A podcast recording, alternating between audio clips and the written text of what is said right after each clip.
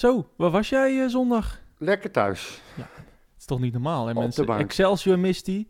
RKC, de bekerwedstrijd. AZ, een topwedstrijd. Ja. Nee, jij denkt van de tyfus ermee. De groeten aan de ESPN. Ja. En de KNVB. Ja, en de kuttijden. En je club. En die tyfus kou.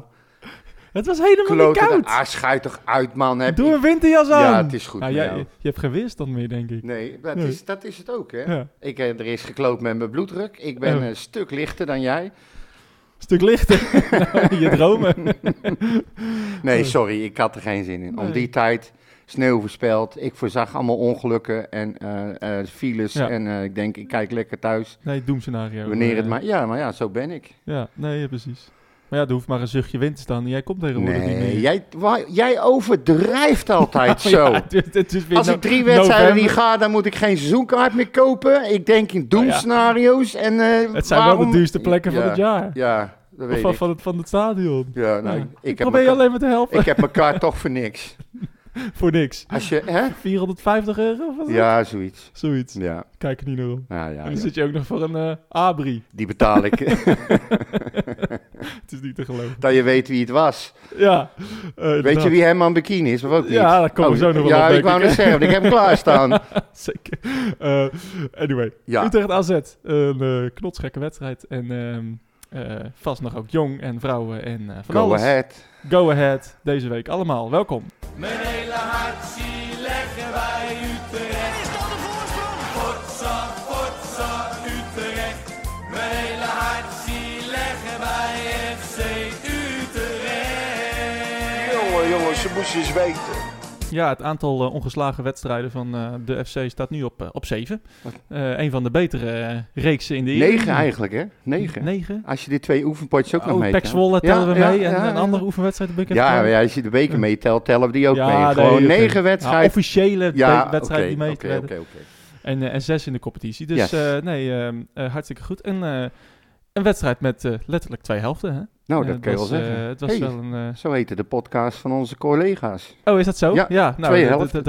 Dat collega's van Rodney en Berry en jij zegt altijd maar collega's. Ja, iedereen die een podcast maakt, zijn collega's. Dat zijn collega's. Ja, vind ik wel. Ja, okay. Nee, maar, ik vind, goed. Collega's. We doen het allemaal, joh. Kan ons schelen. Nee, nou, een wedstrijd inderdaad met 2 helften. Die best wel... slecht begon. In ieder geval met plaatsvervangende schaamte, echt. ik durf niks meer te zeggen na vorige week. De opstelling... Lelieendal behield wel zijn plaats. Maar een centraal duo, Flamingo en Viergever. Nou, ik moest eerlijk zeggen... ik moest even slikken. Ik denk, wat gaat die nou doen? Ja, nou ja, ik dacht van als we hier een resultaat halen, dan zou het een wonder zijn. Met dit verdedigingsduo. Ja. Bosdogan en Fraulo op middenveld. En Boussaïd, Jensen, Seuntjes en Liedberg starten ook.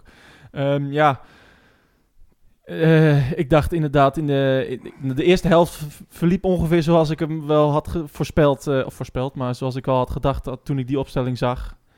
Ik vond AZ wel heel sterk. We kregen... eigenlijk geen voet aan de grond wat dat betreft. Nee. En het was er helemaal niks eigenlijk. Nou weet je, ik ging die wedstrijd in en... op de tv? Ja, op de tv. Ja.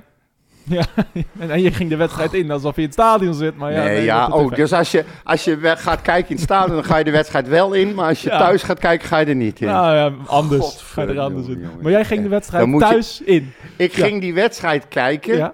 Ja, veel later dan het oorspronkelijke tijdstip, uiteraard. Nee, want ik zat je te appen en je reageerde niet. Nee, dus, dat klopt. Je moet mij ook niet appen, want je weet dat je het voor me kan verpesten. Nou ja, ik dacht dat je gewoon live aan het kijken was. Nee, knoop dit in je oren. Ja. Ik kijk, als ik niet in het stadion zit, een wedstrijd nooit live. Oké. Nou, dus geen uitslagen, geen opmerkingen. Als het om 8 uur 's avonds is. Hè? Als het om 8 uur 's avonds is. Ja, dan kijk ik meestal ook nog met een lichte vertraging. Okay. Want om 8 uur ga ik de vaatwasser leegruimen. Oké, maar jij ging de wedstrijd in. Ja, maar van tevoren natuurlijk hoop over gezegd en geschreven. En de plek van AZ en beter met bijna dezelfde begroting en al dat gelul. En ze stonden derde, dus ik...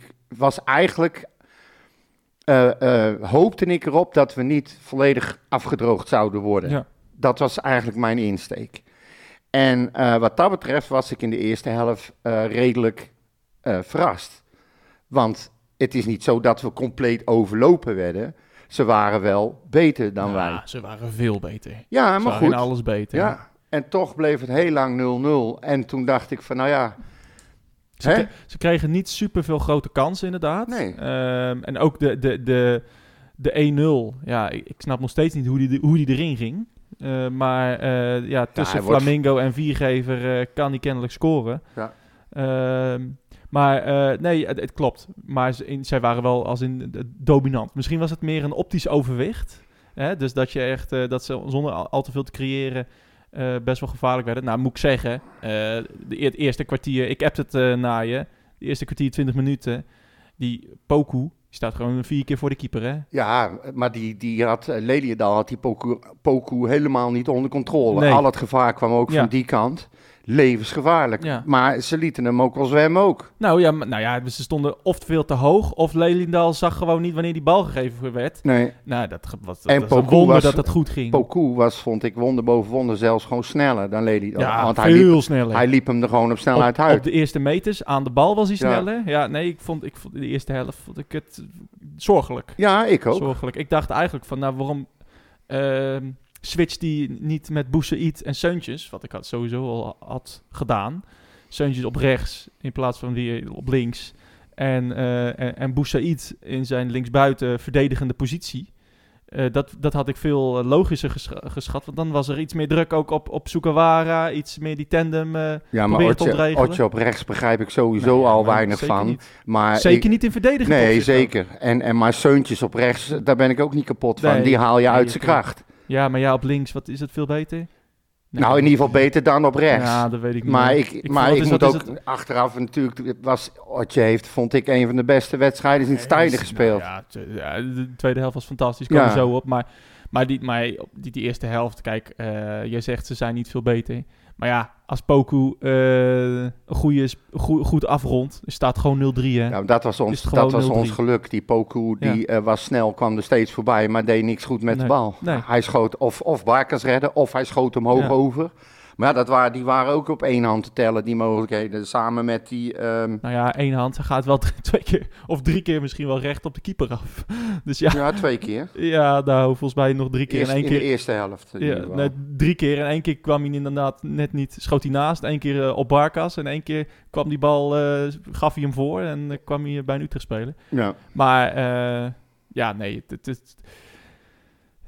het was een wonder dat het 1-0 was. Ja, misschien wel, maar we verdienden niks. Vond je het een penalty? Nee, absoluut niet. Ik kon het ook in de herhaling vond ik het moeilijk te zien of het een obvious mistake was.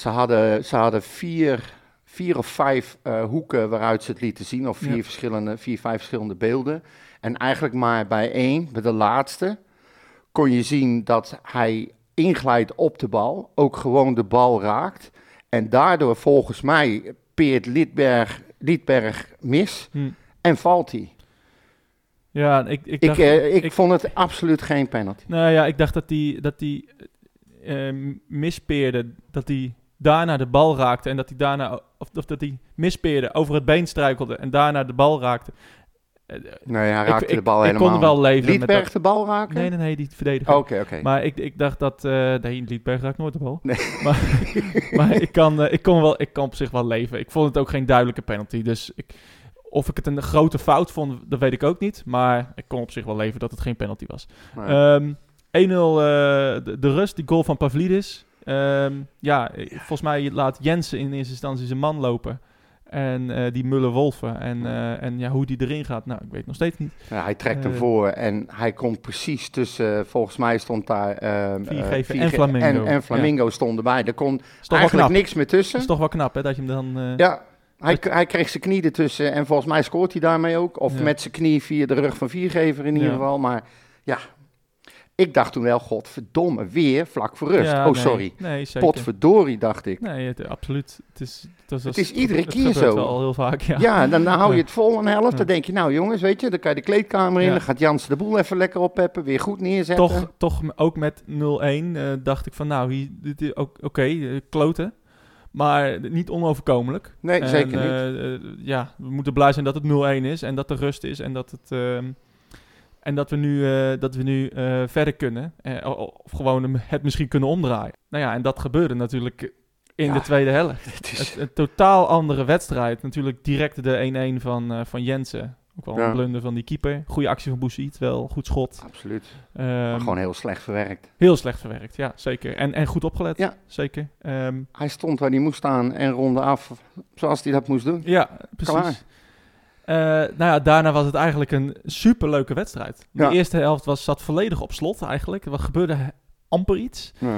En daarna ging het eigenlijk op en neer. En dat was echt heel leuk. En wat mij vooral opviel, als je dan zegt van de AZ, ze staan heel hoog, nummer 3. Ik vond AZ echt ver door de ondergrens zakken in de tweede helft. Ik was bijna geschrokken. Nou, ik schrok echt van, spelen wij nu gewoon AZ weg? Zijn wij nu gewoon op zoek naar de winnende goal? Nou, dat deden wij dus. Ja. Dat is dus precies wat we deden. Ja. En ik heb echt zitten genieten van het spel. Ron Jans zei achteraf ook van, dit is de beste tweede helft die we hebben gespeeld sinds mijn aanstelling. Ja, dit is het Utrecht dat ik wil zien. Nou, dat kon je ook wel merken, want... Het hele stadion, behalve ik, die ging erachter staan en die gingen meejuichen. En die zorgden echt voor een extra kracht. Ja. En ze bleven maar gaan. Ja. Ze bleven maar gaan. Het was echt leuk. En natuurlijk die 1-1, dat helpt enorm dat je die meteen scoort. Want anders loop je waarschijnlijk ook tegen een counter aan. Als die 1-1 meteen valt, dan moet AZ ook iets. Het is het enige juiste antwoord. Het is kloten dat je hem vlak voor rust tegenkrijgt. En het is geweldig dat je hem vlak na rust alweer recht krijgt. Dus dat was mooi. Wat ook hielp, en dat gebeurde eigenlijk in de eerste helft nog... was de wissel van Ramselaar. Ramselaar voor Liedberg... We komen zo meteen bij Seuntjes. Meteen naar het penaltymoment. Maar volgens mij is dat wel meer een formatie waar we iets mee kunnen. Ondanks dat ik Ramselaar niet geweldig vond spelen. Maar er zit veel meer diepgang in. Er zit veel meer... we houden het veld breder. In plaats van dat alles door het midden gaat op Liedberg... die geen bal kan vasthouden... en we telkens de bal kwijtraken. Er zijn gewoon meer mogelijkheden. Meer opties om de bal aan kwijt te raken. Dus volgens mij en Ramselaar ziet het spel ook goed en beter, zijn passes komen ook aan. Ja, dat is ook wel handig. En er is gewoon dreiging. Ja. En ik denk niet dat er... Ja, als we nu echt een goede spits nog erbij kunnen halen, dan kan het echt wat worden. Nou, als we een keer die kansen gaan afmaken. Maar met Ramselaar op links zie ik dat wel beter meer zitten, eerlijk gezegd. Ja. De tweede helft, wat mij opviel, ik denk dat veel mensen die in het stadion zaten, of die de hele wedstrijd hebben gekeken, dat moment ook hebben gezien. Op een gegeven moment wordt er afgefloten op de middenlijn en krijgt die Seuntjes de bal, terwijl er is afgefloten, en hij schiet hem vanaf de middenlijn in de goal. Ja, heb ik gezien. Ja, ja. En het stadion gaat een beetje ludiek juichen. Daarna krijgt hij de bal terug en doet hij nog een paar hakje en een trucje.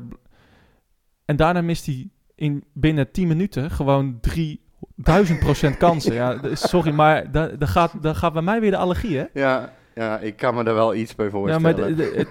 Ja, maar snap jij dat? Ja, ik snap het. Ja, ik word daar dus gek van, hè? Ja. Want echt, ik denk 2 minuten later komt die kans van Jensen... Die hard voorgeeft op Seuntjes. Ja. Open doel. En gewoon totaal mis. Ja, er werd gezegd dat die bal iets achter hem werd gegeven. Maar als jij een spits bent, dan... Hij was hard, maar hij was op tempo. En je moet hem... come on. In principe hoef je alleen maar je voeten tegenaan te... die bal mee te sturen. Je hoeft niet eens te schieten, want hij was hard genoeg. Nee, je hoeft het poot tegenaan en hij zit... Ja. Gewoon van richting veranderen. Daarna die geweldige voorzet van Ter Avest. Ook op half mis. Ja. Kut. Hij schiet gewoon naast. Ja, maar hij raakt hem ook op zijn hak, denk ik. Ja. Gewoon totaal verkeerd getimed. Slecht. En daarna gaat hij gewoon recht op de keeper af. Probeert hij nog te kappen naar rechts, wat je al vanaf 1000 jaar geleden zag aankomen dat hij dat ging doen. Ja. Ja, sorry, maar Ik word daar wel moe van. Ik ben het wel met je eens. Ik heb al een paar keer aangegeven dat ik niet zo goed weet wat ik met hem moet. Nou ja, sorry, maar dit is niet goed genoeg. Nee, maar dat zal Jans toch inmiddels ook wel zien. Nou ja, hij werd er ook op een gegeven moment volgens mij afgehaald. Ja. Het kan niet. Zeg maar, je kan niet eerst leuk gaan doen met zo'n bal en de middenlijn, vanaf de middenlijn schieten. Ja, en dan drie van de... Ja, ik vind het zo... ik ben misschien de enige hoor. Maar ik kan me... Als je dat vertrouwen hebt, dan moet je er ook gewoon twee maken. Nou, weet je, wat ik nogal vreemd verhaal vind, is dat hem... Ik weet niet waarom of op basis waarvan, maar hem heel erg de hand boven het hoofd gehouden wordt door Jans. Ja. En ik... Nou ja, vorige week natuurlijk, of tenminste tegen Sparta gescoord, hè? Dus, ja, oké, hij heeft een keer gescoord en hij heeft een keer redelijk gespeeld. Ja. Maar 9 van de 10 keer is hij niet thuis, voert hij zijn taken niet uit en heb je verdedigend geen moer aan hem. Nee, klopt. En dan denk ik van ja, we weten ook als bij Jans... Als je een keer een goede wedstrijd speelt, sta je erin, hè? Ja, kijk maar naar Jensen. Ja, nou ja, maar dat was zelfs een oefenwedstrijd. Maar goed, jij haalde het aan met die wissel van Ramselaar en zo. En dan denk ik van ja, hoe lang mag deze man nog blijven staan en niet meedoen en maar hopen dat hij een keer een goal maakt? Want je speelt eigenlijk met 10 man op een gegeven moment. Ja, nee, nou ja. Laat ik het zo zeggen. Ik vind dat iedereen moet zijn taak uitvoeren. Iedereen moet doen wat hem is opgedragen. En bij hem heb ik het idee dat ze zeggen van nou, weet je... ga maar lekker je ding doen, doe maar. Hij loopt ook veel te klagen in het veld. Ja. Hij loopt soms niet mee. En dan soms zit hij te klagen en dan ziet hij dat zijn man wegloopt. En dan zet hij alsnog een sprint in. Ja, daar ben je al 100 keer te laat. Dan ben je alweer te laat. Zeker dus, hij. Ja, ik vraag me ook af. Maar dat heb ik bij zoveel mensen of zoveel spelers in deze selectie. Wat is nou de favoriete of wat is nou de beste positie? Want ik wil het hebben over Bosdogan en Fraulo. Fraulo. Onzichtbaar. Totaal onzichtbaar. Maar al wedstrijden lang. En waarom? We zagen hetzelfde met Toornstra vorig jaar. Staat gewoon te ver naar achter. Ja. Hij komt totaal niet meer in zijn kracht. Kopt niet meer naar voren. Op een gegeven moment was het... in de eerste helft kwam Ramselaar over links. En die gaf hem... die legde hem terug. Ja. Stond niemand. Nee. Fraulo op zijn oude positie, weet je nog, tegen Twente, of tegen RKC in de beker. Die had daar gestaan. Hij had nu nog één keer zo'n momentje dat hij er wel stond. Met de volley. Ik begrijp het ook niet, Maurits. Nee, hij staat te ver naar achter. En daar hebben we Seuntjes inderdaad, die de hand boven het hoofd wordt gehouden. Terwijl daar wil ik Fraulo zien. Ja. We hadden trouwens over die van Utrecht 1970 ook een vraag gehad over de linksbuitenpositie. Die neem ik dan gelijk even mee. Die vroeg zich dus ook af. Utrecht 1970 is trouwens verantwoordelijk voor meer dan 50% van de vragen. En we hebben er niet maar 2 gehad. Nee, dus het is echt niet normaal. Maar goed, die wil weten, linksbuitenpositie, wie wij daar het liefst zien. En hij zegt Seuntjes of Ramselaar of toch gewoon Boussaïd. Nou, na zondag denk ik weer Ramselaar. Want ik vond Boussaïd op rechts die tweede helft fantastisch, werkelijk. Mm-hmm. Ik denk dat hij dat ook kan op rechts. Maar ja, eigenlijk wil ik op rechts ook weer Boef. Dus het is lastig. Ik vind het een lastige keuze. Idealiter zeg ik Boef rechts, Otje links. Ja. Maar kijken hoe het loopt. We kunnen altijd nog Ramselaar links doen. Of Ramselaar achter spits in plaats van Seuntjes. Ja, het kan allemaal volgens mij. Maar volgens mij... hoe het nu staat. Want ik dacht echt van, we worden geslacht. Ook met het verdedigingsduo. Ja. Volgens mij Fraulo of Flamingo en Viergever is niet houdbaar. Sanjan was ziek, dus die zal er wel weer in komen. Maar... Ja, geblesseerd. Volgens mij staan er gewoon 5 of 6 mensen elke wedstrijd op de verkeerde plek. Ja, nou, ik moet je eerlijk zeggen, voor mij mag Booth wel even een poosje blijven zitten.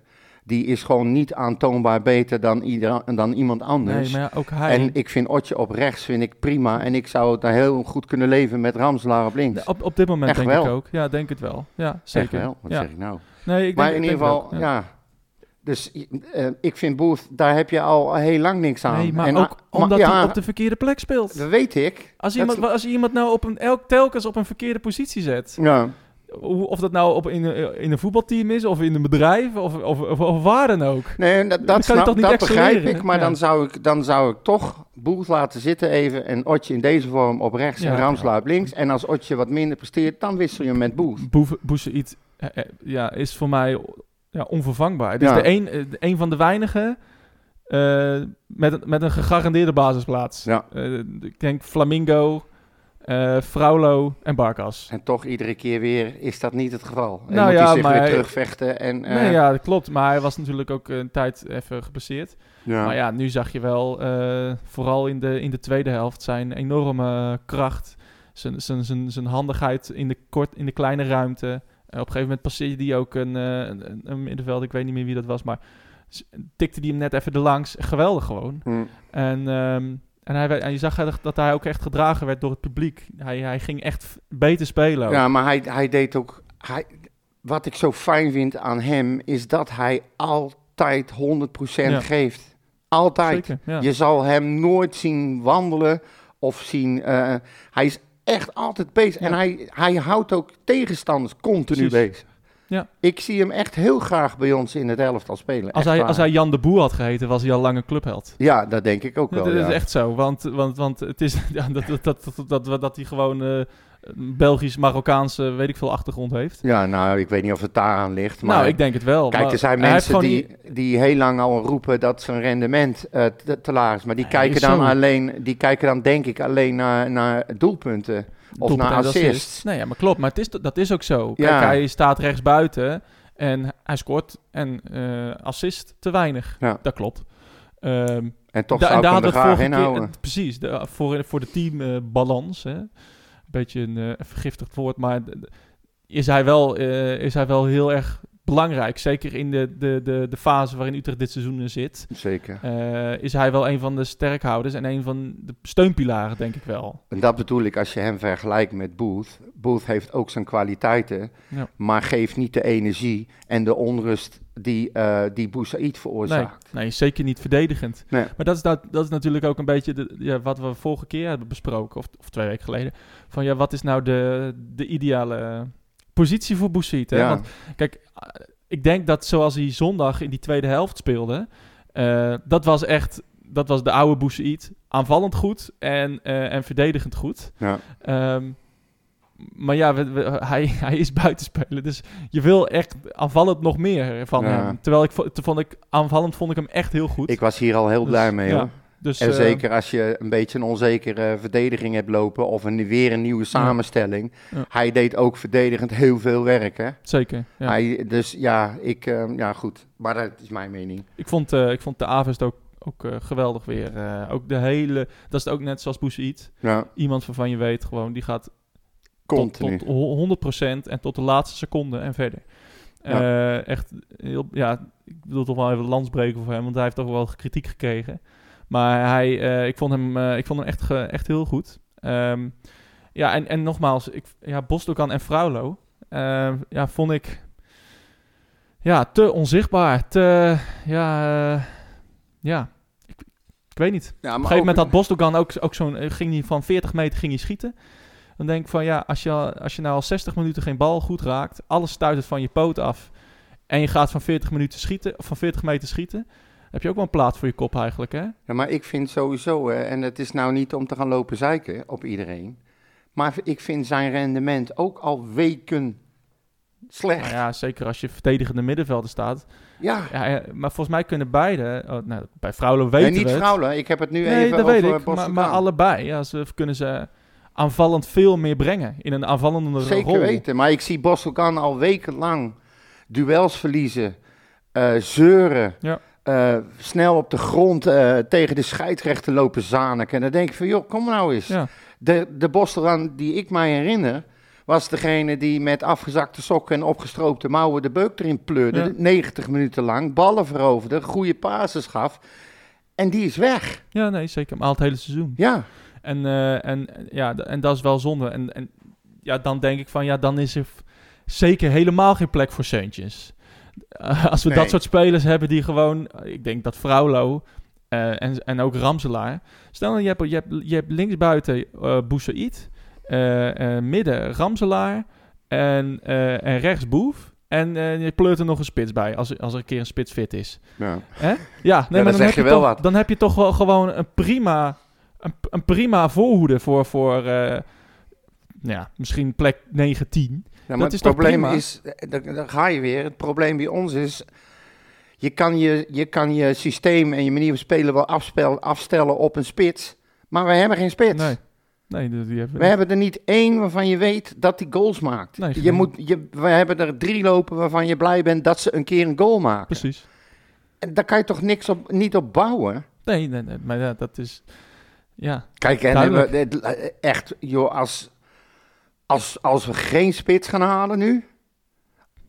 Nou ja, maar ook na zondag is het probleem is nog duidelijker geworden. Ja, daarom. Dus, maar ik bedoel, ze hebben zitten slapen toen er bij ons zeg maar alle scorende mensen weggingen. Ja. Dachten ze het wel te kunnen redden met deze gasten. Nou, is al heel snel en al heel lang gebleken dat niet het geval is. Nee. Als je dan nu nog niet wakker bent en een spits gaat halen, dan gaat er iets fout. Tuurlijk zijn ze wakker. Dus dat gaat echt... Ga gewoon nog een keer niet naar het stadion. dat gebeurt echt. Dus dat is... Kijk, Jordi weet echt wel van... Ja, er is één positie waar die altijd ingevuld moet worden en waar altijd iemand voor moet komen en dat is een spits. Ja, nogal meer, maar inderdaad en spits. En misschien zelfs wel 2 of 3. Ja. Want we hebben geen spits meer over. Nee, precies. Het is, ze raken allemaal geblesseerd en je hebt er nu nog één. Nou ja, eigenlijk. Seuntjes is geen spits. Nee, daarom. Dus, dat is het probleem. Ja, dus op papier... Nou ja, misschien toch maar Mees Rijks of Jensen van der Haar dan het eerste. Nou ja, dat kan. We hadden daar ook een vraagje trouwens over gehad. Ja, even snel er tussendoor. Ja? De Dylan, die wil weten, tot nu toe is alleen Lelieendal gekomen naar het eerste. Komen er nog spelers aan? Of is dit het wel wat de jonge jongens betreft? Ja, ik weet niet. Ik heb 0 wedstrijden van Jong dit seizoen gezien. Ik heb er wel een paar opgeschreven. Die Jensen, is dat niet iets? Ja, ik vind sowieso Wessel Kooi. Nou, Lelieendal die is dus inmiddels al over. Maar Kooi word ik ook wel vrolijk van, zeg maar. Dus en dat is een? Dat is een verdediger. Oké. Okay. Dan heb je nog een verdediger, dat is Joshua Rollins. Die heb ik ook aardig een paar keer zien spelen. Dat ik dacht van, nou, daar zit wel wat in. Oké. Okay. Dan heb je middenvelden, daar lopen die jongen, daar ben ik zelf een fan van. Dat is die Rafik El Argoui. Okay. Dat vind ik een lekker voetballetje. Ik zal niet zeggen dat het allemaal meteen eerste elftal spelers zijn. Nee. Maar er zit wel wat potentie in. Nou, en dan inderdaad heb je die Jensen. Heb je.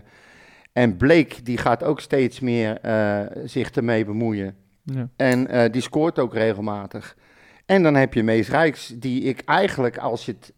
iedereen heeft het, maar dat heb ik al eens vaak gezet over Jesse van der Haar. Maar Mees Rijks vind ik beter. Nou ja, Mees Rijks speelt ook. Ja, daarom. En Van der Haar zit vaker op de bank. Ja. En daar zit echt... Dat is nou die Mees Rijks. Als je die jongens zijn kop al ziet, dan ben je al van plan om weg te lopen, zeg maar. Ja, nou ja. Dat zullen we nog maar zien. Nee, maar dat, ik snap wat je bedoelt. Zo komt hij nu over, weet je. En, ja, het is wachten totdat die jongens bij de selectie zitten, want... we houden geen spits over. Dus ik denk dat Rijks sowieso tegen Go Ahead... in ieder geval meenemen. Sowieso meenemen, inderdaad. Dus... En we weten dat Jans, die is er niet vies van om jonge jongens erin te gooien. Nee, nou ja, alleen Lelieendal. Dus, ja, nu. Ja, dus... Maar ja, hij gaat regelmatig kijken ook bij Jong. En ik neem aan dat hij heel veel contact heeft met zijn grote vriend. Ja, nee, oké, maar dus, ze moeten wel het niveau hebben. Hè? En ja, nou, dat bedoel ik. Toen ik zei van, je ziet wel dat er iets van potentie in ziet. Maar op dit moment vraag ik me af of ze goed genoeg zijn om aan te sluiten. Ja, en dat vraag ik me dus af. Kijk, we hebben ook nog niet echt wedstrijden gehad dat we bijvoorbeeld... 3-0 voor stonden en dat we gewoon iemand een kwartier lang even konden laten debuteren. Hè? Nee. Dus het zijn vaak wedstrijden 1-0, 2-1 of 1-1 of dat we nog achter stonden. Dus het is ook moeilijk om in dit team om je plek te vinden. Ja, precies. Dus moet je het alleen maar doen nu op dit moment, als je die voorsprong niet hebt, uit pure noodzaak. Ja, precies. Nou ja, en omdat we gewoon niemand hebben. Dus het zou me niks verbazen als... Als misschien wel een Mees Rijks basis staat. Ik denk het nog niet. Nee. Maar ja, Seuntjes, daar word je ook niet blij van. Nee, ja, dus ja. Ik heb het al eerder gezegd. Ik blijf het een raar verhaal vinden dat hij als enige de privileges krijgt om maar wat te doen. Zo komt het op mij over. Ja, ja. En dat vind ik raar. Het zal zo niet raar zijn, maar het is ook een stuk vertrouwen, denk ik, bij hem. En hij trok wel het boetekleed aan, maar... dat lijkt me logisch. Dat de hele wereld heeft kunnen zien. Dat lijkt me inderdaad ook wel logisch. Als je dat gaat ontkennen, dan gaat er iets niet goed. Maar nee, dus 1-1. Eigenlijk was ik wel teleurgesteld. Eigenlijk, na de wedstrijd. Ik dus ook. Ik echt, we hebben hier een kans laten liggen. Ja, ik heb vooral de tweede helft, maar ik heb sowieso een hele leuke wedstrijd gezien. Ja. En ik moest gewoon glimlachen als ik zag hoe we bezig waren, hoeveel inzet er was en hoe ze aan het knokken waren. En AZ had niks te vertellen meer. Je kon ook een beetje tegen het eind van de wedstrijd zien dat misschien toch wel die Europese wedstrijd zijn dingetje heeft gedaan. Daar komt ook nog eens een keer bij dat ze 2 belangrijke spelers missen. Dat helpt ook allemaal niet mee. En ja, ik had inderdaad ik was achteraf gezien niet blij met een puntje, maar ik baalde een beetje dat we niet hadden gewonnen. Want het zat er echt tot aan de laatste seconde in. Zeker, maar moet ik ook zeggen, in een seizoen waarin alles misgaat, had hij ook nog wel voor AZ kunnen vallen. Hè? Ja, zeker, maar die zekerheid, die is er nog niet bij mij. Nee. Want dat gevoel blijf je continu houden, het zal wel weer fout gaan, gaan. Denzel Casius, oud-Utrecht, kreeg best wel een aardige schotkans. Zeker. Peerde die ver naast. Odgaard, volgens mij nog een keer een schot van die Poku. Nou, dat zou je van Toorns gaan zeggen dan. Nou ja, die had hem ook gewoon moeten beslissen. Ja, ik heb hem nog teruggezien en volgens mij tikt die Martens in hier net weg. Hè? Hij zei in een interview op, volgens mij RTV Utrecht, zei hij het ook van, die had erin gemoeten, maar hij werd er wel nog aangeraakt. Ja, zei echt. Toen ik hem live zag, dacht ik, kan het? Ik telde hem al, hè? God, zie mijne. Nee, ik keek opgenomen en ik had het zelf door. Wij zitten in dezelfde hoek. Als je tv kijkt, ik zit op de Zuidtribune. Ja, dat klopt. Helemaal leuk. 1-1. Dus 7 wedstrijden ongeslagen. We staan nu op plek 14. Ja. We staan buiten de degradatiezone. Ja. Dus dat is ook weer... Volgens mij hebben we 14 punten. Ja, of plek 14, 14 punten, 14 goals of zo. Nou, 14 goals, 13. Man. Ik zal even snel kijken. Ik weet het eigenlijk niet.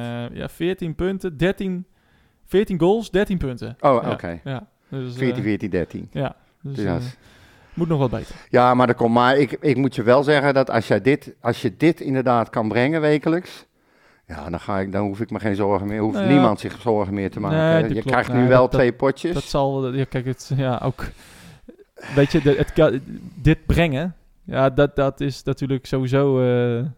Dat gaat niet gebeuren. Dat weten we. Dus dat is... kent mij, hè? Nee, die klopt. Maar kijk, het is vaker dat we tegen topteams gewoon best wel prima presteren. Ja.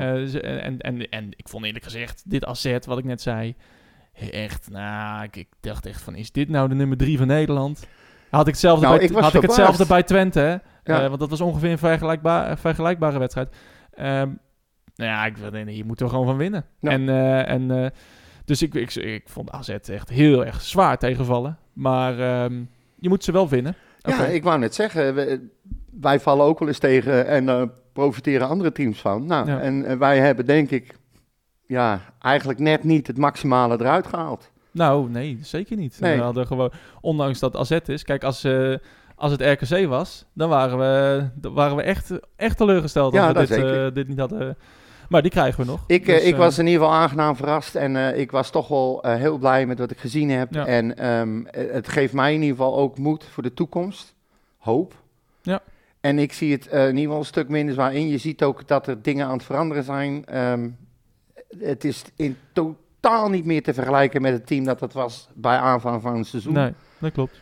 Dus ik... Ik ben vooral benieuwd wat er gaat gebeuren als er ook nog echt mensen op de goede positie worden gezet. Want, als het in elkaar valt. Ja, dus dan denk ik dat we echt wel stappen kunnen zetten. Want ik denk nog steeds dat er echt heel veel spelers ongelukkig op het veld staan. Dat gaat misschien wat ver. Ja. Maar ik zie af en toe Fraulo om zich heen kijken wat ben ik aan het doen? Ja. En waar moet ik heen? En... en dus van die momenten waarvan ik denk van Fraulo had hier gestaan. En dat heb ik bij zoveel spelers. Dus ik denk ook als we al die blessures een keer over zijn, hè, bijvoorbeeld Van de Horen wordt zo gemist. Ja, dan daar kan het echt leuk worden. Dus ja. Ik ben benieuwd in ieder geval naar de tweede seizoen. Er moeten er ook een hoop weg, Maurits. Ja. Echt een hoop weg. Nee, dat klopt. Maar ja, misschien selectie moet kleiner. Moet absoluut kleiner. Misschien komen we daar zo meteen nog op. Ja. Had je nog wat meer vragen? Ja, heel veel. Utrecht 79 die vraagt zich af of wij Viergever nou goed of slecht vonden. Ja, voor zijn doen goed. Ja, hij deed geen rare dingen in ieder geval. Nee. Ook vooral opbouwend niet. Hij deed veilig en ja, ook niet bijzonder. Nee. Hij stond goed. Vooral die tweede helft vond ik iedereen goed. Hij deed niks geks. Nee, en dat is op zich wel fijn. En misschien een vraag die daarop aan kan sluiten van Mr. Ferry VP. Als jullie mochten kiezen uit de huidige selectie, wie zouden jullie dan kapitein maken, schrijft hij, aanvoerder en vice-aanvoerder? Ik vond dat best wel een lastige vraag. Maar dat is sowieso wel een lastige vraag, want ook als Viergever erin komt, is hij dus meteen captain. Ja, daarom. Maar dat vind ik zo vreemd. Want ik vind hem geen captain. Hij is alles behalve het prototype captain. Nou ja, prototype? Hij is alles behalve een captain. Ja. Ja, we kunnen wel eerlijk zeggen. Ja, hij heeft... En wat vind ik ik veel meer een aanvoerder. Hij komt niet over als een leider. Hij straalt niet uit dat hij een leider is. Ja. Het is ook een... Ja, hij komt een beetje over als een softie. Ja, Viergever. Het is nou niet dat er, wat jij zegt net met Mees Rijks, daar ben je al bang van als je hem ziet. Nee. Nou, met Viergever die blazen tegenovergestelde. Maar het probleem bij ons ook is dat de mensen waarvan ik denk die eventueel aanvoerder zouden moeten zijn of vice-aanvoerder moeten zijn, die hebben geen basisplaats. En ik vind het toch wel belangrijk dat er moet er één in het veld staan, toch? Precies, die altijd speelt. Wat dat betreft ben ik voor Ter Avest. Ja. Of Barkas. Ja, ik zou voor Barkas gaan. Ik weet niet of ik fan ben van een keeper als aanvoerder. Maar dat heeft in het verleden... maar goed. Dat ook wel eens met Van der Sar, heeft keeper van Oranje geweest. Ja, was dat nou zo belangrijk? Nee, maar wij hebben niet iemand in het veld lopen die zeg maar een type Jansen. Nee, die continu met iedereen bezig is en stuurt en op zijn flikker heeft en een armpje eromheen, die hebben wij niet. Dus en het probleem is ook met zo'n aanvoerder, dat moet eigenlijk ook je beste speler zijn, vind ik. Of één van je beste spelers, een dragende speler. Ja, Willem Jansen, eens. Dragend. Hè? Maar wij hebben geen één dragende speler. Nee, nul. En dan zeg ik van Flamingo, als hij op het middenveld 10 wedstrijden zou spelen, hè? Zoiets... Maar die ga je die maar aanvoerder maken. In dat kader bedoel ik dus eigenlijk te zeggen dat als je die dan toch al niet in je team hebt lopen, niet iemand die er is om mensen aan te sturen, op de flik te geven enzovoort, enzovoort. Dan denk ik, dan kan je inderdaad beter voor een Barkas en een Ter Avest gaan. Ja. Want die dragen dan verder ook niks bij. Maar ja, wat maakt het uit? Die staan er wel ook een week in. Precies. Dus, en Viergever is, vind ik gewoon niet, echt niet het type. Nee, ik ook niet. Nee, zeker niet. En bovendien heeft die heeft echt geen basisplaats. Als in, die staat gewoon echt buiten. Dus ik ben benieuwd ook hoe Jansie naar kijkt. Want toch wel bijzonder dat je gewoon bijvoorbeeld, zoals Viergever, 5 wedstrijden gewoon niet speelt. En dan, omdat Sanja geblesseerd is of ziek, wat was hij? Dat hij dan in één keer erin staat. Dat was prima. En dat hij dan aanvoerder is meteen. Hij kreeg tijdens training, volgens mij, laatste training kreeg hij een trap. Ja, lekker. We zijn al zo dun in de bezit. Ja, precies. Dus. Maar goed, weet je... Dus wat mij betreft Ter Avest of Barkas. Ik vind wel dat we deze... Ik weet wat er nog meer gevraagd is, maar dit is wat mij betreft wel de vraag van de week. Oh, de vraag van de week. Zeker. Vind je niet? Zeker. Laat ook weten wie... misschien moeten we een polletje zetten op Twitter. Hè? Wie is de aanvoerder van... of wie vinden jullie de aanvoerder? Misschien ook wel een idee, Wie is de aanvoerder van... wie vind jij de aanvoerder van FC Utrecht? Wie vind jij? Laat het weten via hashtag... Nee, dus misschien is dat wel een leuk. Inderdaad, dus als je daar idee over hebt, laat het weten. Barkas even nog kort. Ja. Moeten we het daar nog over hebben? Nee. Is toch ongelooflijk. Ik vind het onvoorstelbaar dat... dat jij hem niet in je beste 11 van FC Utrecht alle tijden hebt opgenomen. Ja, maar mijn pot is groter waar ik uit moet kiezen. Oh ja, Errol Refoelé. Snap je? Goed, Nee, ik vind het onvoorstelbaar dat ik nog steeds mensen tegenkom, dingen die ik lees. Ik kom ze niet tegen hoor. Ik weet niet waar jij je begeeft op het forum. Ik zit op vagere. Ja, maar dan schiet ik echt in de verdediging. Ik kan daar zo slecht tegen. Als je niet wil zien, niet kan inzien, dat Barkas by far een van de beste keepers is die wij ooit gehad hebben. Ja. En dan mag je de hele geschiedenis erbij halen, inclusief Revost. Ja. Dan ben je niet wijs. Maar dan heb je... Deze man pakt niet alleen ballen, hij pakt punten en dat doet hij bijna wekelijks. Hij is degene die ons doortrekt. Hij doet het wekelijks. Ja. Ja. Zonder hem hadden wij nog steeds ver onderin gestaan. Het gaat ook niet om gelijk halen of zo, maar het begint gewoon... Ja, het is ongelooflijk, maar het is normaal. Ja. En dat moeten we wel beseffen. Waarschijnlijk de 5 volgende keepers van FC Utrecht zullen niet zo goed zijn als Barkas. Echt niet. Dus, we mogen onze handen dichtknijpen dat hij is gekomen. En vergis je niet, hè. Zeker, ja. Hij heeft heel veel moeten laten om weer terug te kunnen komen bij Utrecht. Ja. Ook financieel. Dat zegt voor mij ook heel veel. Dan kies je dus bewust voor een club en voor hoe je je voelt. En niet voor het geld. En als je dan dit wekelijks doet, dan als je hem slecht vindt of vindt dat hij vervangen moet worden, dan kan je beter naar Overdek Kerstpits gaan kijken. We kennen het natuurlijk het forum. Ja. Kijk, als wij winnen de Champions League in de finale met 5-1 van Real Madrid, dan zullen er altijd gasten die zeggen we hadden 5-0 moeten winnen. Ja. Dus ja. Maar goed, ik lees dat omdat ik het zeg maar gewoon lekker vind om te lezen met mijn bakje koffie erbij in de ochtend. Om je lekker op te winnen. Hè? Ik reageer vrijwel nooit. Dat heb ik wel afgelet. Ook tegenwoordig op X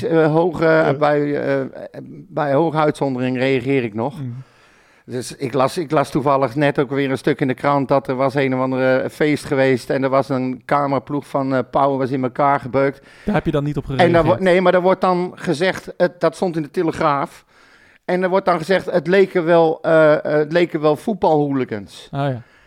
Ja, die heb ik dus even geretweet en daar heb ik wel een commentaar bij. Hè? Want alles wat fout gaat in Nederland, dat wordt veroorzaakt door voetbalhooligans. Nou, dat lijkt op voetbalhooligans en dat wordt veroorzaakt. Flikker toch op, joh. Whatever. Ik word er echt... maar goed, had jij nog verder vragen die leuk zijn? Nou, ik neem er zo nog wel een paar mee, omdat ik ook nog wat nieuwtjes heb. En, ja, je had nog wat nieuws waar je even iets van je hart ook weer wilde, hè? Nou, ik niet alleen, maar er zijn meerdere dingen, hoor. Dus we gaan het gewoon even doornemen. Ik heb 4 items. Onder andere, wat mij meest dwars zat, en waar, even kijken, Jeroen Bos, Utrecht 1970 en Errol in Utrecht daar ook vragen bij hebben gesteld. Ik zat naar RTV Utrecht te kijken, met grote verbazing luisterde ik het verhaal aan van Michael Mols. FC Utrecht heeft, vlak voor zijn operatie, hij had een tumor achter zijn linkeroog, zo groot als een golfbal, niet overdreven. Heeft FC Utrecht aangegeven niet verder met hem te willen. Ze hebben zijn contract niet verlengd en ze hebben hem ook geen aanbieding gedaan. Ze hebben ook niet aangegeven waarom. En daar gaat het bij mij kriebelen. René van den Berg, die vond het ook vreemd. Die heeft navraag gedaan, zegt René van den Berg, hè? Dat is mijn bron. Bij Gillissen en bij Zuidam. En die gaven eigenlijk als reden op... wij zijn bezig met een professionalisering binnen de trainerstaf van FC Utrecht... En de vrijblijvendheid van Michael Mols speelde daar een negatieve rol in. Er is dus een keuze gemaakt tussen een laptoptrainer, dat zijn de woorden dan weer van de Berg, zeker. Datatrainer van de Berg en een trainer op gevoel. En het gaat mij helemaal niet om dat Mols, dat ze zeg maar niet met hem verder willen. Dat kan, om wat voor reden dan ook, ik vind het allemaal prima. Ja. Maar de manier waarop... Daar kan ik me heel erg druk over maken. Ja, nou ja, ik weet niet of ik daar heel erg... Nee, nou, ik maak even mijn verhaal af. Hij is gehaald door Jordi. Ja. Als scout. Hij is daarna bij Jong assistent geweest en hij is spitsentrainer geworden. Hij is ook verantwoordelijk geweest, onder andere voor het aantrekken van Doevikas, om maar wat te noemen. Daar komt bij dat hij werkte voor een reis- en onkostenvergoeding. Als hij ergens naartoe wil, naar jeugdelftallen, moest hij dat zelf betalen. Hij mocht niet officieel mee met de bus. En ik vind niet dat je zo met zo iemand moet omgaan. Hij doet alles, dat heeft Mols letterlijk ook gezegd, uit liefde voor de club. En hij heeft ook aangegeven zelf van ja, hij zei behalve dat het de beste is voor FC Utrecht. Even wacht, oh nee, sorry. FC Utrecht heeft hem niet verteld waarom zijn contract niet werd verlengd. Behalve dat dat het beste is voor FC Utrecht. En dan zegt Mols dus, nou als zij dat zo vinden, prima, leg ik me daarbij neer. Ja.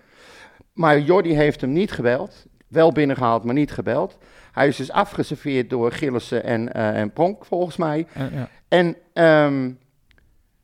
ik vind dat je minimaal onder deze omstandigheden het fatsoen had moeten hebben, als Jordi zijnde, om met Mols om de tafel te gaan zitten en om hem duidelijk uit te leggen van joh, dit speelt er, dit is de manier, dit is de reden waarom wij vinden dat we niet met je verder moeten. Hij, blijkbaar doet Mols alles mondeling op gevoel en hij werkt niet met data en dat soort dingen. Daar zal het ergens zitten. Maar ga nou met zo'n jongen gewoon om de tafel zitten. Ja, nou ja, en ik kijk, een verhaal heeft twee kanten. Ja. En ik ben niet kamp Mols of kamp FC Utrecht. Maar als Mols zegt, er is me niet helemaal duidelijk geworden waarom. Ja, dat vind ik ook een beetje vaag. Want ik denk niet dat ze hebben gezegd van we gaan niet met je door. We wensen je veel succes in de toekomst. Dat geloof ik gewoon niet. Jordi heeft hem voor zijn operatie een sms'je gestuurd of een tekstje gestuurd, een appie, waarin hij hem succes wenste. En daarna heeft hij niks meer van zich laten horen. Ja, zegt Mols. Ja. En Mols is het, wat ik dan ook vreemd vind, wij hadden het daar al meteen een soort van discussie over, maar we hadden het erover samen. En nogmaals, het gaat mij niet om dat ze hem niet meer nodig hebben. Het gaat mij om, hoe ga je om met spelers als Mols? Ja. Iemand die zoveel voor de club heeft betekend. Die zoveel voor de supporters betekent. Ja. Ik vind dat hij meer respect verdient. En dat is waar ik me zo druk over maak. En natuurlijk heeft het verhaal twee kanten. Maar ik kan me niet voorstellen dat Mols zegt dat hij niet weet waarom, terwijl hij eigenlijk wel weet waarom. Ja, dat geloof ik dus niet. Nou ja, precies. En daarom zou het goed zijn als de club daar iets meer duidelijkheid over geeft. Ja, maar dat is dus wat me nog het meest verbaast. Wij hadden het er samen over. Jij vond dat ik wat overdreven reageerde. Kan, mag. Maar het is niet alleen bij mij. Het komt RTV. Maar even, dat moet ik even ingrijpen. Toen ging het ook. Onze discussie ging ook over. Ja, als ik dat uit naam van de podcast moest neerzetten. Nee. Oh.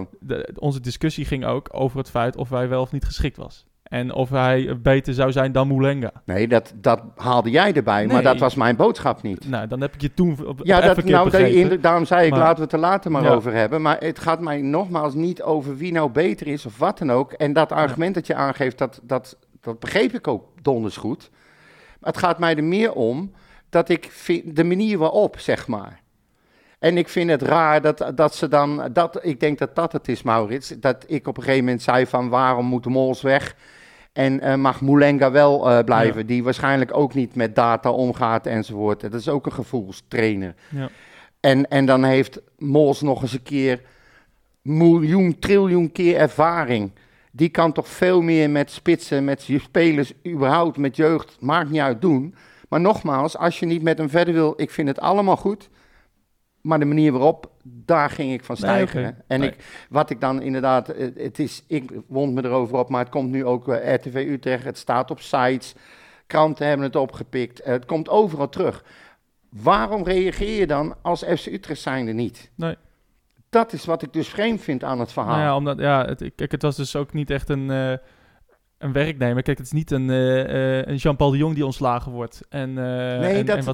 Wat per se super groot nieuws is. Maar je bent toch als club zijnde, Maurits, niet achterlijk als iemand als Michael Mols dit uitspreekt en de hele wereld, de FC Utrecht wereld, op zijn eigen manier daar vanuit hun plaat gaan, dan moet je toch als club weten dat je daar iets over moet zeggen. Ik zou dat inderdaad ook niet doodzwijgen. Nee. Dus...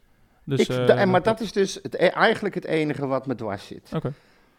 Nee, dan duidelijk. Ja? Nou ja, maar, ik zat net even onze conversatie terug te lezen. Ja.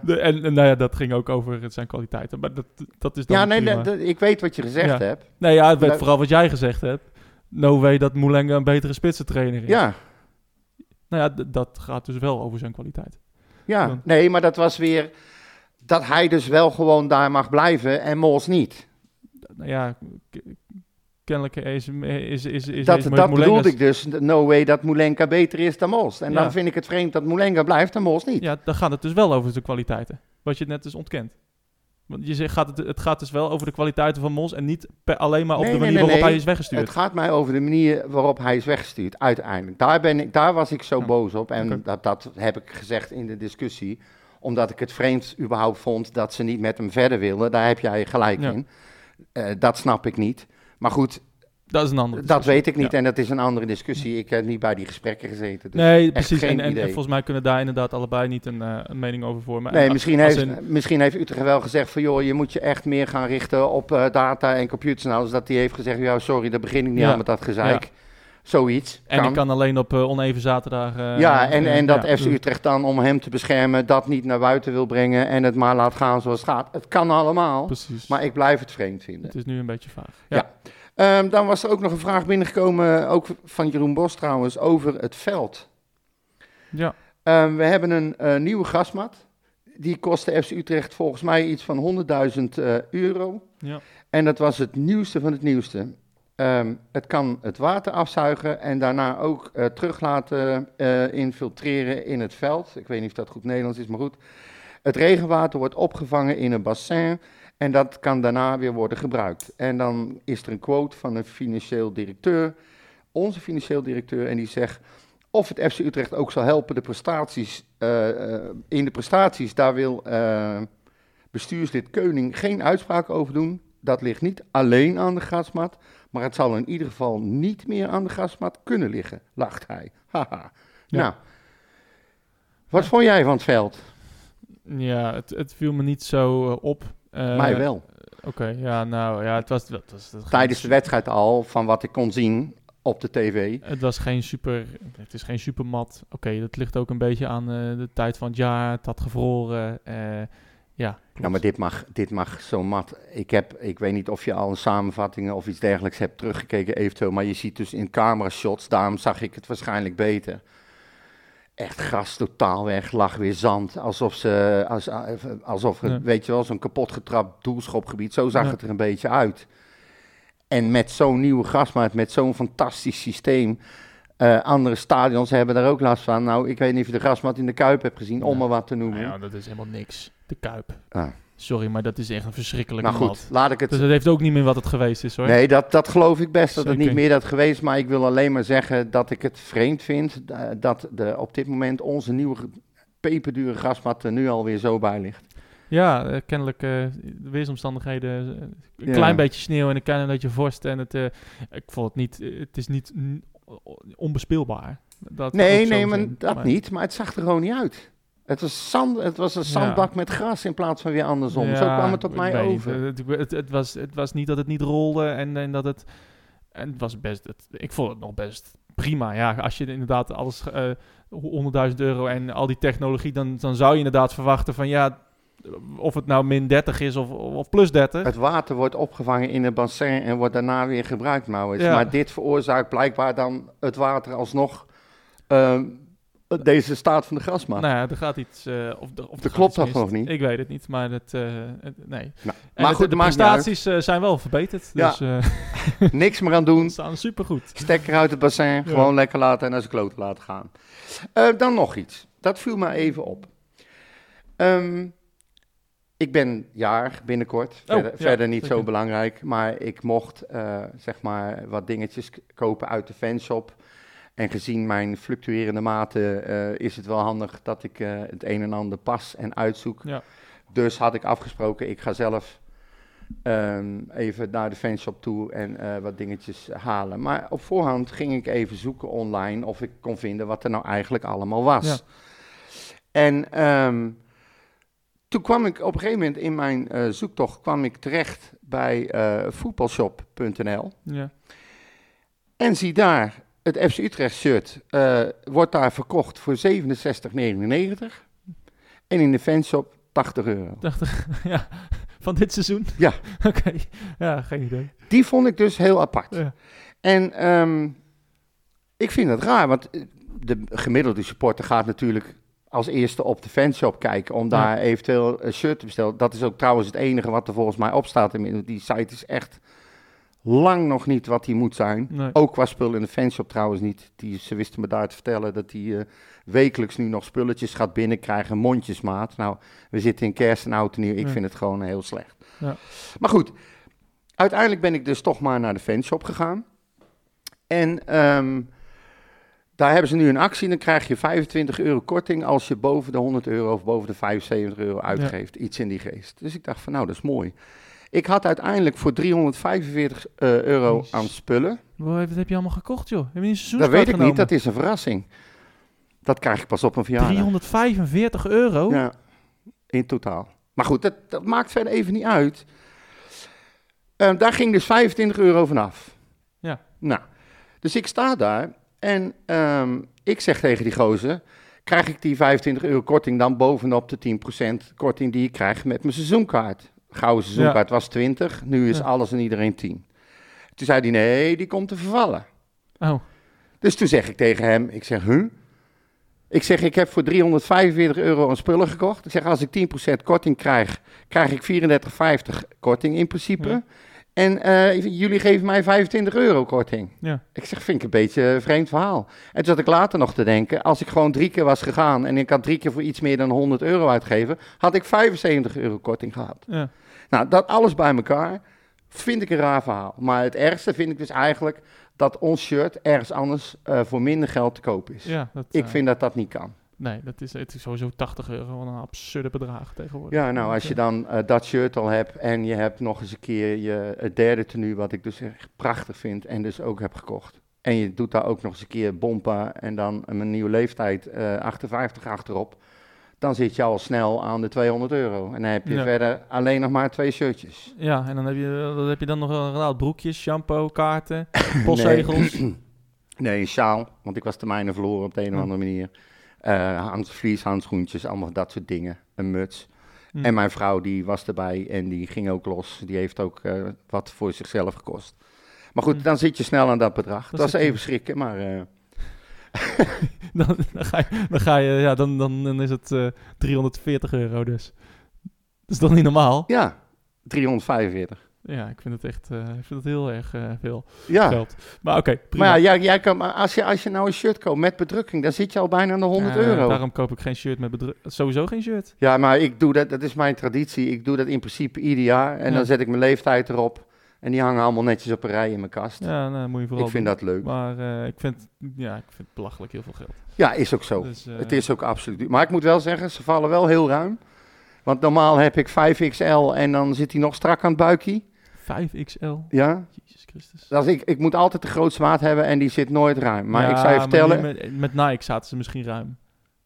Nike was de... Nee, die daarvoor... Of daar zaten ze niet raar. Nee, die zaten echt snuk. Strak, en dat haat ik. Dat shirt heb ik dus ook niet gekocht. Nee. Want ik moet het wel kunnen dragen. Ja. Maar deze trok ik 5XL aan. Nou, die was gewoon veel te groot. Ja, dat snap ik. 5XL is ook best wel heel erg wijd. Ja, en ik ben natuurlijk heel veel afgevallen. Ja, dus, van de trap laatst. Van de trap laatst, ja, toch? Ook dat nog. Met mijn klutsknieën. Maar goed, maakt niet uit. Het viel me op. Het is niet echt nieuws, maar het viel me wel op. Dan als laatste, en die wil ik toch wel even aanhalen. Ik zag een hartstikke leuk iets voorbij kopen. Een initiatief van ene Joop. Joop heeft vroeger in Utrecht gewoond. Ja. Is verhuisd, maar is altijd als liefde voor de club blijven houden. En die heeft een actie opgestart dat iedereen in de top 2000... waar iedereen op dit moment, of heel veel mensen op aan het stemmen zijn, voor Utrecht mijn stadje moet kiezen. Hij zegt, dat nummer, dat geeft mij, ik woon niet meer in Utrecht, als ik dat hoor, altijd het Utrecht-gevoel. En hij zei van, we kennen Drentse op fietsen, van Skik, we kennen Brabant, Guus Meeuwis, Roanese hebben we ook nog. Hij dacht dus, waarom niet proberen om Utrecht mijn stadje in de top 2000 te krijgen? Ja. En dat vind ik een hartstikke leuk initiatief. Ja. En ik weet niet, heb jij al gestemd? Zeker. En? Staat op Twitter. Ja. Nou, ik moet eerlijk zeggen, ik zat te stemmen en ik stemde. En toen zag ik daarna een aantal andere lijsten van Utrecht-fans. Van Corneel bijvoorbeeld. En er stond inderdaad Utrecht mijn stadje in. En, oh, kut. Inderdaad. Ja. Maar ik vind... Ik, Ik heb niet zoveel met van die acties om nummers erin te krijgen, eerlijk gezegd. Ja, ik vind het ook... Ja, is toch niet leuk, joh. Het is toch gewoon niet ludiek. Het is toch typisch Utrecht. Ja, maar jou nou schelen of je het leuk vindt of niet. Je moet gewoon meedoen. Nee, ja, misschien ben ik een beetje zuurpruim erin, maar ja. Ik vind het nou niet bepaald een mooi nummer. Dit is nou iets typisch Utrechts, ja, wat Utrechters doen. Precies. En daar moet je gewoon niet mee. Ik vind dat een lijst met mooie nummers. En dan vind ik niet dat erin hoort. Het is voor mij ook een belangrijk nummer, nee. Maar het is een nummer wat ik associeer met FC Utrecht en met de stad. Maar niet met mooie muziek. Nee, maar ik kijk daar anders tegenaan. Je kiest op dat moment niet voor de kwaliteit van het nummer. Nee. Je kiest ervoor. Maar ik heb maar 35 keuzes. En dan moet laat je die verschrikkelijke band van je een keer eraf vallen. Nee. Ja, dat vind ik ook, maar die wil ik ook horen. Ja. Niet Utrecht mijn stadje vind ik dan. Ja. En daar komt het toch waarschijnlijk wel in, ook zonder mijn stem. Nou, dus dat vind ik flauw. Ja. Dat is hetzelfde als zeggen, ik ga maar niet stemmen, want de VVD wint toch wel. Dat gaat om het landsbelang. En ja, dit over is Utrechts belang. Ja, Utrechts belang. Ja. Het is van zo'n groot belang dat nummer 3 minuten op radio is toch? Ja, wat maakt het nou uit, joh?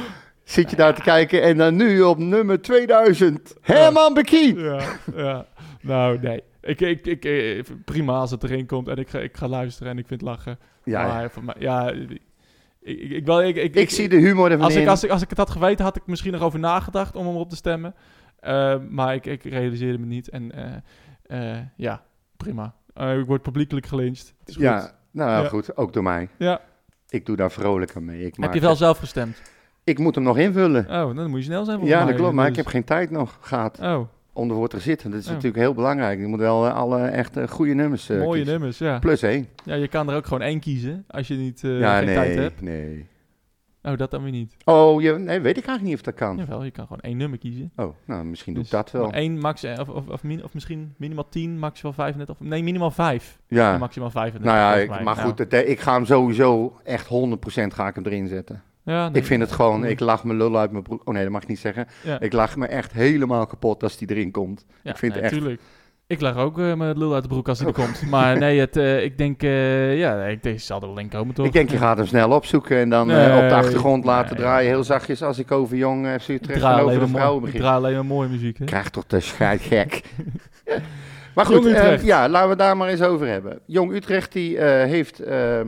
heel vaak gespeeld, had ik vorige keer al gezegd, geloof ik, 4 keer in 11 dagen. Ze speelden op 1 december speelden ze tegen Jong PSV. Ja. Dat is uiteindelijk 0-0 geworden. 0. Ja. 0. 0. Goedemiddag, wel heren. Hier is Frits van Turenhout. 0-0. Van André van Dijk. Ken u klassiekers, dames en heren. In die klas, toch? Ja. Hetzelfde als Clem... Toon. Ja. Wil je die zooi wel even bijhouden? Dan zit hij zo in die klas. Ja. Dan zit hij zo... Je klinkt nu net als Frits van Turenhout. Ja. Oh, die ken je wel. Ja, wie? Huh? Ja, die ken je wel. Frits van Turenhout. Oh ja. Goedemiddag, wel weer. No. Okay. En de volgende wedstrijd tegen Telstar? Die tegen Telstar... 0-0. Ja, 0-0. Nou, lekker. 2 puntjes. Maar goed, wat ik wel even gemeld wil hebben... is dat we inmiddels wel... boven Jong Ajax staan, die staan 16e. Ja. Boven Jong PSV, die staan 17e. Zeker. En we staan onder Jong AZ, die staan 11e. Wij zelf staan 15e. En dat vind ik toch wel, dat is eigenlijk wat ze zouden moeten bereiken. Het zou prachtig zijn als wij uiteindelijk, als Jong FC Utrecht, boven alle Jong teams. Ja. En de rest interesseert me eigenlijk niet zo heel veel. Nee. Ze breken ook daarmee 2 records. Voor het eerst in de geschiedenis... hebben ze 3 opeenvolgende wedstrijden de 0 gehouden. Ja. En ze zijn het is de langste ongeslagen thuisreeks ooit.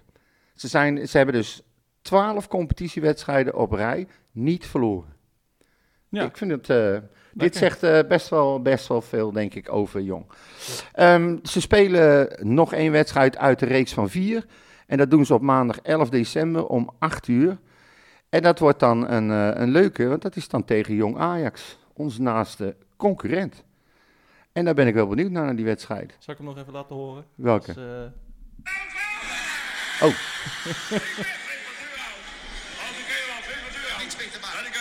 Het doet niet naar zak. Word ik net gebeld? Ja. Dat zou je altijd zien. Nou, plak je hem er later tussen. Ja.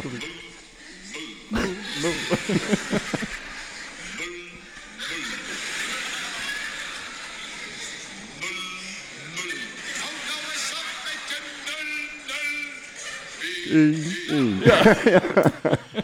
Leuk. Okay. Dat vind ik pluis. Hoeveel staan ze nu, Jong Utrecht? 15e, had ik al gezegd. Oh, en ja, zij spelen... Of nee, 16e, sorry. Ja. En ze spelen dus tegen Ajax en die staan 15e. Ja. Dus ja, daar staan we boven. Helemaal goed. Ik vind hem helemaal goed. Even kijken. Dat was dat. Dan hebben we de vrouwen natuurlijk. Nou, ik had al gezegd, die hebben 2 wedstrijden achter de rug. 2-2 en 4-0. Daar hadden we het al over gehad. En die spelen pas 10 december weer tegen Fortuna Sittard. Okay. Ze staan wel inmiddels 5e. En Fortuna staat 2e. Nou, spannend. Ja, zondag 10 december om 11:15. Mooie tijd. Wat een tijdje. Verschrikkelijk. Maar goed, over 11:15 gesproken. Ik wou net zeggen, dat is een mooi bruggetje. Hè? Go Ahead. Is niet te kraken. 11:15, Maurits. Ja, ik snap hem ook niet. 11:15. Verplichte buscombi. Risicowedstrijd, hè? Ja, het is altijd... het is spannend in Deventer. Die voetbalhooligans. Toch wel 300 man die vervoerd worden als maar wacht even. Ho. Criminelen. Juist. Ja. 300 hooligans. Criminelen. Hooligans, ja. Zwaar bewapend. Ja. Echt... ik denk dat ze heel Deventer gaan afzetten gewoon. Ik denk het wel, ja. Nee, ben jij er een keer geweest? Ja, met die bom ook. Ja, precies. Nee, dan weet je hoe het met dat grasveld daarachter, dat je daar moet parkeren en dat je daar nog 30 minuten moet wachten. Ja. Want stel je voor dat 300 man in één keer naar buiten gaan. Ja, precies. Moet er niet gekker hebben. Nee. Go Ahead. Ja, nee, ook hun thuisreeks is ten einde gekomen natuurlijk. Yes. Afgelopen week verloren van FC Twente. En daarvoor 12, 3-1. En daarvoor 12 wedstrijden ongeslagen. Ja, zoiets. Dus, of 12 thuiswedstrijden ongeslagen, moet ik beter zeggen. Dus geen beter moment om ze thuis te treffen, denk ik. Nee. Of in ieder geval in Deventer. Wij uit dan, hè? Inderdaad. Ja, die staan dus best wel weer goed voor. Ook rond, wat is het, hoeveelste plaats staan ze? 3e. Go Ahead. Heb ik hier staan, maar dat kan helemaal niet. Nee, dat kan niet. Nee. Dat is AZ. Dat zal 13e zijn. Er gaat wel heel veel fouten altijd, hè, in die bevoorbereiding van jou. Ik snap het niet. Ze staan 5e, inderdaad. Oh, 5e. Ja. Dus, ik zeg een tyffoutje. Ja. En 22 punten. Wij hebben de 13. 9 puntjes verschil, dus... ja, maar weet je, het is wel... Ik vind het wel... Kijk, wij hadden een dramatische start. Echt, alles ging fout, niks liep goed. En voor je het wist, stond je... onderaan. Dat gold voor meerdere teams waar je het niet van verwachtte. En er zijn natuurlijk ook heel veel teams die normaal gesproken een beetje onder de middenboot hangen, die gewoon een fantastische seizoenstart hebben gehad. Ja. Allemaal. Ja. Maar de kans dat ze dat een heel seizoen gaan volhouden, daar geloof ik dus ook niet in. Nee, dat klopt. Dus ja, ik denk ook niet dat we ons te veel moeten kijken op wie er nu op 5, 6, 7, 8 en 9 staan. Zeker niet. We hebben natuurlijk van Sparta hebben we al gewonnen. Ja. Tegen Excelsior, een punt, hè, tegen nummer 7. Ja, maar toch. En AZ, Twente gelijk. Dus inderdaad. Onze directe concurrenten zijn dat. Dus normaal gesproken. Hè? AZ en Twente niet. Nou, het zijn wel in ieder geval spelers teams waar we normaal gesproken heel dichtbij in de buurt staan. Ja. En dat altijd op de ranglijst in de buurt, qua punten meestal niet. Nee. Maar ik snap het goed. Oké. Als je me maar begrijpt. Ja. En als de luisteraar maar rond. Hè? Dus ja, zo'n wedstrijd ook weer tegen Go Ahead uit. Ik ga je straks wel vragen, want de laatste keer dat we tegen hun hebben gespeeld uit, weet je dat nog? Ja, dat was... Ja, vorig jaar was dat niet 2-2? Ja, klopt. Was dat niet heel snel al 2-2 ook? Even kijken, ja, Nee. Laatste minuut, ja. Ik wou net zeggen, want we hebben zelfs voorgestaan met 1-2. Ja, schot met rechts heb ik hier staan. Goed, hè? Ja, een tikketje. Inderdaad. Maar 0-1, 1-1, 1-2, 2-2 is echt klassieke verloop. Dat was begin dit jaar, inderdaad. Ja. En jij gaat natuurlijk nu vragen de laatste keer dat we daar hebben gewonnen. Ja. Ja, was dat niet in... Ik verbaas me erover dat er zoveel tijd tussen zat. Maar dat komt natuurlijk ook omdat zij een poosje in de KKD hebben gespeeld. Wist je nog dat we die bekerwedstrijd bij jou gingen kijken? Het coronaseizoen, met Jeroen ook. Toen wonnen we 1-4, maar dat was een beker. Ik denk misschien 2000... Eind 2016? Nee. Oh. Begin 2017. Kut! Wel dat seizoen. Ja. Kerk volgens mij, hè? Eigen doel. Dat was een eigen doelpunt. Daarom dacht ik daar wel zo weten. Het is toch wel een redelijk apart. Ja, Kerk zat erbij, maar het was inderdaad een eigen doelpunt. Ja. Van Xandro Schenk. Xandro Schenk, wie kent hem niet? Ja, daarom. Dus ja, nee, na wat ik gezien heb tegen AZ... achter ons zeker niet kansloos, om het maar mild te zeggen. We worden steeds een moeilijker team om te verslaan. Ja. We hebben... Vooral thuis. Je ziet het bij Sparta. Of tegen Sparta zag je dat we echt wel een vechtmachine waren. Oké, was niet voetballend, was het zeker niet briljant. Sterker nog, was het eigenlijk helemaal niet normaal aan te zien. Maar ja, oké. Ik zie ons ook wel kans hebben. Net zoals tegen Sparta, eerlijk gezegd. Dus, maar anderzijds ga ik met een punt... akkoord. Ik neem alles op dit moment. Oh, een verlies ook. Behalve geen verlies. Dus ja, geen verlies, dat is winnen. Dat kan niet wat ik zeg. Maar dus een verlies dat niet. 2-2. Nee, maar weet je, zolang we niet verliezen op dit moment... Prima toch? Vind ik het allemaal goed. Nee. Kijk, je moet wel zeggen... Daarna krijgen we volgens mij RKC. Ja.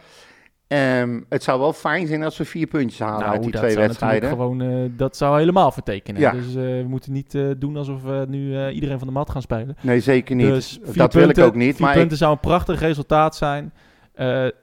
En misschien ga ik met 3 punten ook al akkoord. Als we Go Ahead verliezen en RKC winnen, dan denk ik van oké. Ja, oké, dan heb je 1 puntje minder dan 4. Misschien niet slecht. Maar het is bij mij in ieder geval niet meer zo dat er in het begin van het seizoen dat je iedere wedstrijd zoiets hebt van het zal weer kut zijn. Is bij mij echt wel om van we hebben in ieder geval een kans als alles lekker loopt. Nee, zeker. Ja, en het is net wat je zegt, we worden een steeds lastiger team om te bespelen. Ik weet zeker dat nu al zo is dat de teams die nu naar de Galgenwaard moeten zoiets van hebben van Hè? Nou, dat zag je met AZ en Twente gewoon, ja. Maar Utrecht uit is voor ieder team gewoon een hele lastige uitwedstrijd. Ja. In welke staat Utrecht ook verkeerd. Ajax hebben gewonnen. Twente heeft mazzel gehad met een gelijkspel. En AZ ook. Ja. We zijn best wel lastig te verslaan de laatste tijd. En dat blijkt ook, want we zijn 7 wedstrijden ongeslagen. Ja. Voorspelling? 1-2. 1-1, zeg ik. 1-2. Nee, dus 1-1 en 1-2.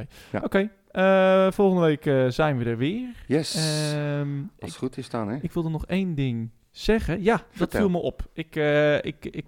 Ik zat te kijken naar het programma voor dit jaar. Ja. Is er dus gewoon niet. Nee, maar ik zag wel ergens voorbij komen op de televisie dat wij 21 januari tegen PSV spelen. Maar klopt, maar daarna is er gewoon geen schema aan. Nee. Dus ik gok alles op zaterdagavond om 8:00 of op zondag om 12:15. Of om 17:15. Ja. Nee, de enige wedstrijden. Het staat bijvoorbeeld. Ja, inderdaad. Excelsior Utrecht staat nu gepland op 27 januari. Maar dat is de laatste wedstrijd die staat gepland. Nee, Utrecht Volendam staat ook nog gepland op 4 februari. 14:30. Daarna nog niks. Nee. Dus ja, de KNVB zal waarschijnlijk snel met de planning komen, neem ik aan. Dat hoop ik wel, maar het is de KNVB, hè? Je weet het maar nooit. Het zou wel lekker zijn, want ik wil ook nog wel een keer naar Engeland en ik wil dan ook wel kijken van welke wedstrijd dan... Ja. Maar dat is niet belangrijk, Maurits. Nee, wat de supporter, in het belang van die supporter wordt helemaal niets gedaan. Dus, zij bepalen dat. Het viel me op, het viel me op. Heb je nog een leuk Sinterklaas gevierd trouwens? Nee, sinds de meisjes uit huis zijn doen we dat niet meer. Nee. En de verrassing voor mijn vrouw van mij is er ook wel vanaf. Ja, okay. Dus dat doen we maar niet. Maar even gisteravond, heb je toevallig gekeken of niet? Nederlandse vrouw, ik heb het niet live, maar ik zag het in de... Fucking hell, wat een... Ik heb gewoon ouderwets zitten juichen op de tafel, zitten slaan van geluk toen ze die goal nog maakte. Ik zat er echt helemaal in. Ja, nee, dat snap ik. Vooral met het hele verhaal erachter. Ja, maar daarom kom ik er ook op. Over krankzinnigheid gesproken. Ja. Je stopt dus 2 landen in eenzelfde pool die samen naar de Olympische Spelen willen. Zeker, ja. Dat is krankzinnig. Ja. Nee, en als het wel 12-0 was geworden voor Engeland, dan had de UEFA niks kunnen zeggen. Nee.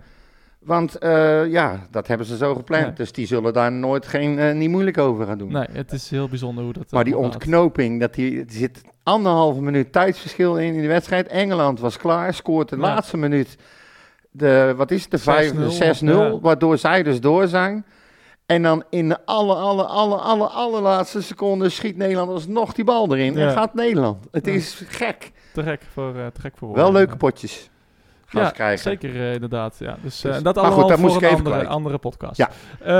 Wij zijn er volgende week waarschijnlijk weer. Ja, ga ik wel vanuit. Fijn Sinterklaas als de mensen dat nog gaan vieren vandaag of zo. Ik weet het eigenlijk niet. Ik breek van schrik mijn pen. Dankjewel. Ja, ja, mijn pen bedoel je, of niet? Nee, is jouw mijn pen. Is mijn pen. Oh, ik heb ook van die gele. Heb ik zelf hem ook nog. Bestel je zeker ook bij 1, 2, 3. Oh nee, dat zijn andere. Ik heb van Jumbo. Nou, later. Mijn hele hart zie leggen wij Utrecht. Is dat de voorsprong? Potsa, potsa, Utrecht. Mijn hele hart zie leggen wij FC Utrecht. Jongens, ze moesten eens weten. Trouwens, hè? Wat was die gek van de Iqbal op het laatst nog aan het doen? Ja, bizar. En iedereen vond het geweldig. En ik denk, Utrecht heeft het gepost op Instagram en Twitter van wat is dit geweldig, fantastisch. En iedereen, dit is het nieuwe in het middenveld. Hij staat bij zo'n stand, staat hij in zijn eigen 16 te vlieren, fluiten en te vogelen. Hoezo dan? Ja, echt, ik vind het dom en onverantwoordelijk, eerlijk gezegd. We zijn het een keer eens. Ja, dat is niet te geloven. Maar jongen. Ik dacht, ben ik nou de enige? Ik zat echt uit te schelden. Ja, wat ben je nou voor een klapidioot, joh? Ik dus ook, maar ja, dat heeft niemand gehoord. Ik zat thuis. Wat een gek, joh. Ja. Nou, ik moest het toch even kwijt. Ja, dat snap ik.